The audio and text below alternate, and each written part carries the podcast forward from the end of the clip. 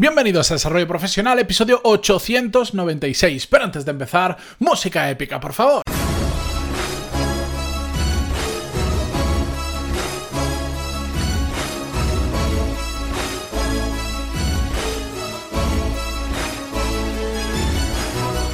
Buenos días a todos, bienvenidos, yo soy Matías Pantaloni y esto es Desarrollo Profesional, el podcast donde hablamos sobre todas las técnicas, habilidades, estrategias y trucos necesarios para mejorar cada día en nuestro trabajo.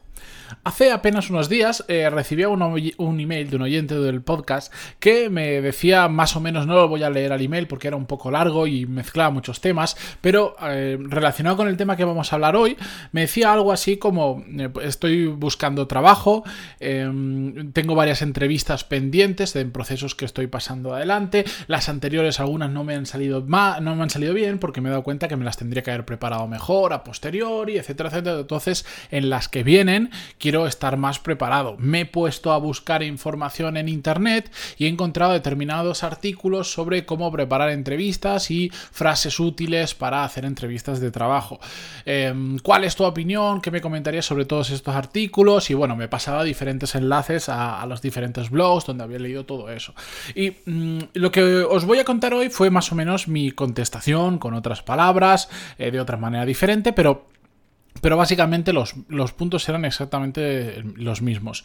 Yo cuando veo este tipo de artículos mm, ya soy extraordinario, extremadamente escéptico ante este tipo de artículos que se llaman como frases útiles para una entrevista de trabajo, las X cosas que no tienes que decir en una entrevista de trabajo, frases que van a hacer que consigas el siguiente puesto en una entrevista de trabajo, todo cosas así.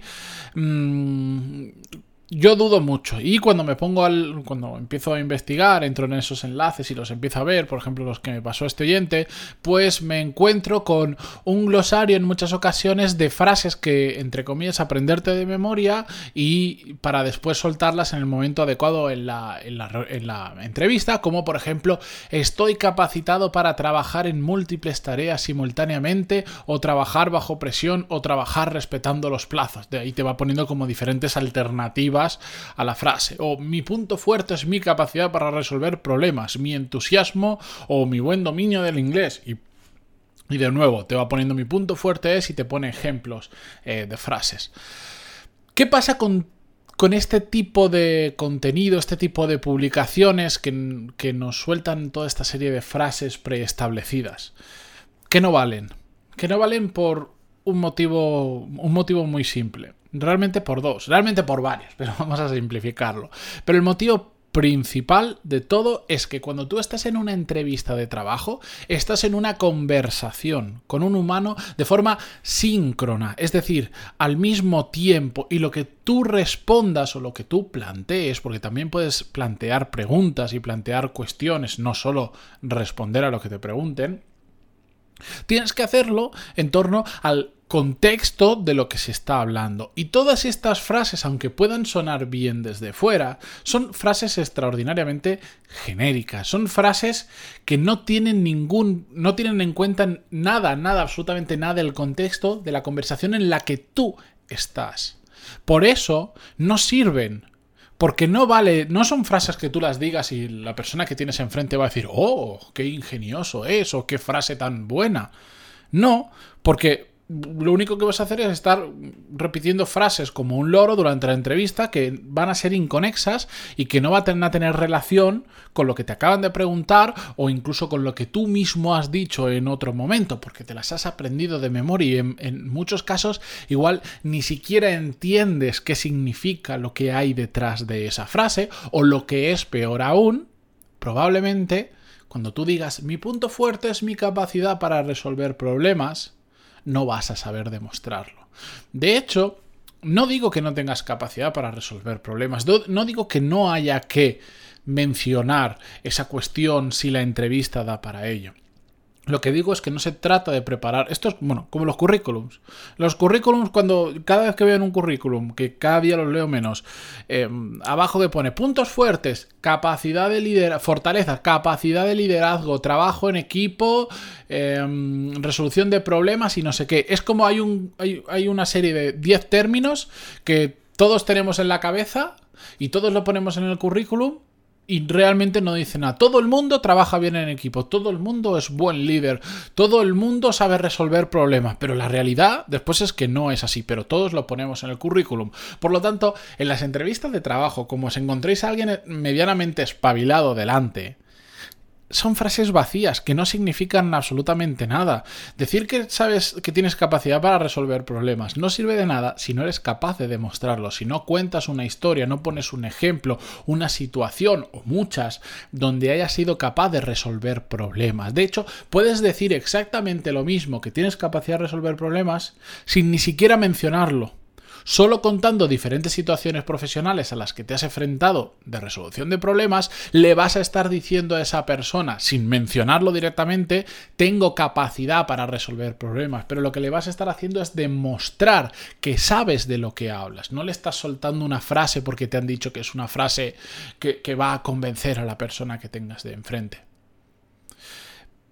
Porque además, aquí entra lo siguiente, y relacionado con lo que decía antes, que es que son absolutamente genéricas, que es que la dice todo el mundo. Todo. Yo, cuando alguien no sabe qué decir, es cuando empiezan. Cuando alguien no se prepara una entrevista de trabajo y se pone nervioso, es cuando pone el piloto automático y empieza a soltar este tipo de frases extra, extremadamente genéricas que dice todo el mundo y que no significan absolutamente nada. Por lo tanto, Peor aún es que nos preparemos la entrevista, pero nuestra forma de prepararnos la entrevista sea aprendernos frases de memoria o decir, ah, pues yo sé que le quieren eh, temas de liderazgo, pues voy a decir que soy buen líder, que sé trabajar en equipo, que sé gestionar a otras personas, lo que sea.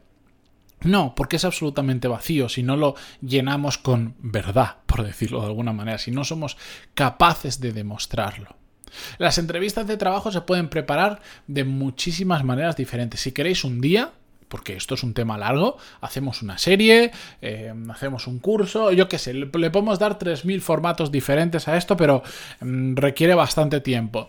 Requiere bastante tiempo aprender cómo hacerlo para ver muchos ejemplos, muchos casos, etcétera. Pero lo que es la preparación de una entrevista es bastante más simple todos, todos, realmente todos sabéis ahora mismo, tenéis en vuestra cabeza qué sería lo ideal que tenéis que hacer antes de ir a una entrevista de trabajo. No solo porque hemos comentado muchos de esos puntos a lo largo de estos mm, prácticamente 900 episodios, sino porque son cosas de lógica.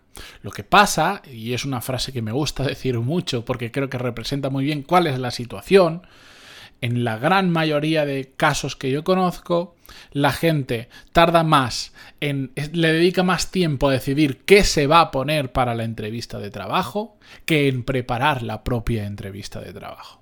Y eso es un problema. Y entonces, cuando nos pilla el toro y cuando estamos yendo de camino a la entrevista o estamos esperando, sacamos el móvil y empezamos a buscar artículos de esto. ¿Cómo prepararse una entrevista de trabajo? Y te empiezan a soltar esta ristra o glosario de frases que no valen de absolutamente nada. Si lo importante en las entrevistas de trabajo es demostrarle qué es lo que sabes hacer y cómo eso que sabes hacer eh, puede aportar valor para lo que ellos están buscando, para la empresa y para el puesto. Eso es realmente lo más importante. Y eso nadie, nadie, nadie, nadie te lo va a explicar en un post con una serie de frases absolutamente genéricas que tengas que ir soltando. Nadie, os lo adelanto, nadie, porque porque solo tú conoces lo que la experiencia que tienes, que es lo que has hecho, solo tú conoces la empresa a la que vas, qué es lo que piden en la en el puesto de trabajo y cómo, cómo encaja, cómo, cómo cuadra lo que tú puedes aportar, lo que ellos necesitan para contárselo y demostrarle qué valor puedes aportar. Eso es un, un ejercicio casi de orfebrería, de, artesanía que tenemos que hacer entrevista por entrevista. De hecho, prepararnos una entrevista de trabajo se hace por cada entrevista de trabajo, incluso aunque sea para la misma empresa, no es lo mismo prepararte una entrevista de trabajo para el, digamos, recruiter inicial o la persona de selección que vas a ver por primera vez que cuando ya te llevan al que sería tu jefe, manager o lo que fuere pero ya cambiando de puesto de, empresa, en, haciendo una entrevista por una empresa diferente, ya es otro mundo diferente. Tienes que volver a prepararte de cero prácticamente todo. Y no pasa nada. Te estás jugando a conseguir un trabajo, que menos que dedicarle el tiempo adecuado, ¿no? Pues es que esto es muy importante.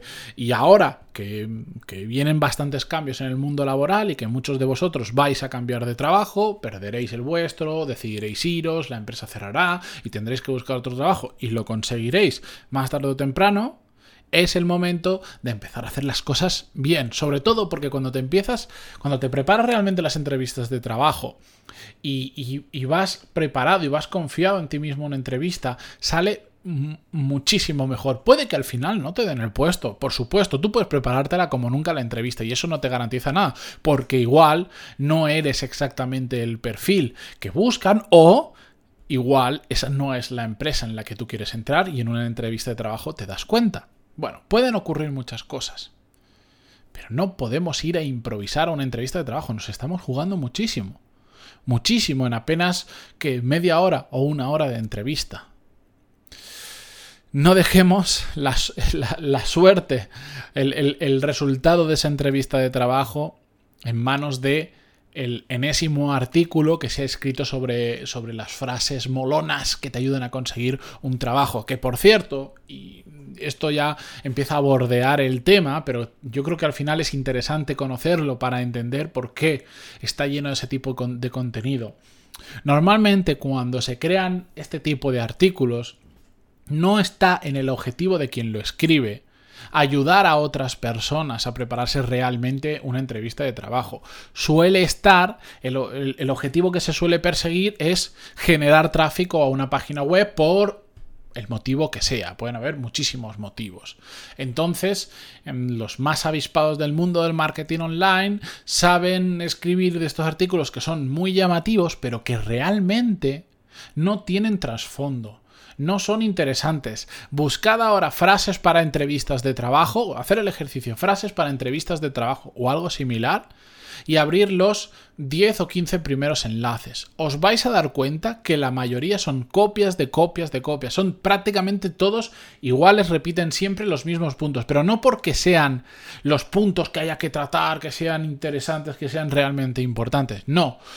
Son porque una vez alguien creó un contenido y a partir de ahí le han ido empezando a copiar. Pero es que el que creó el contenido original probablemente tampoco es de calidad, porque mm, lamentablemente, bueno, afortunadamente en Internet hay mucha información, tenemos acceso a, información de cualquier parte del mundo de forma instantánea, algo que apenas hace 15, 20 años no teníamos. Pero lamentablemente la cara B de esa moneda es que hay mucha basura de contenido por ahí. Entonces hay que saber muy bien discernir entre lo que realmente es útil y lo que no lo es. Lo que pasa es que abrimos todas esas páginas, vemos que todo el mundo dice lo mismo y nos creemos que porque todo el mundo lo repita es lo adecuado.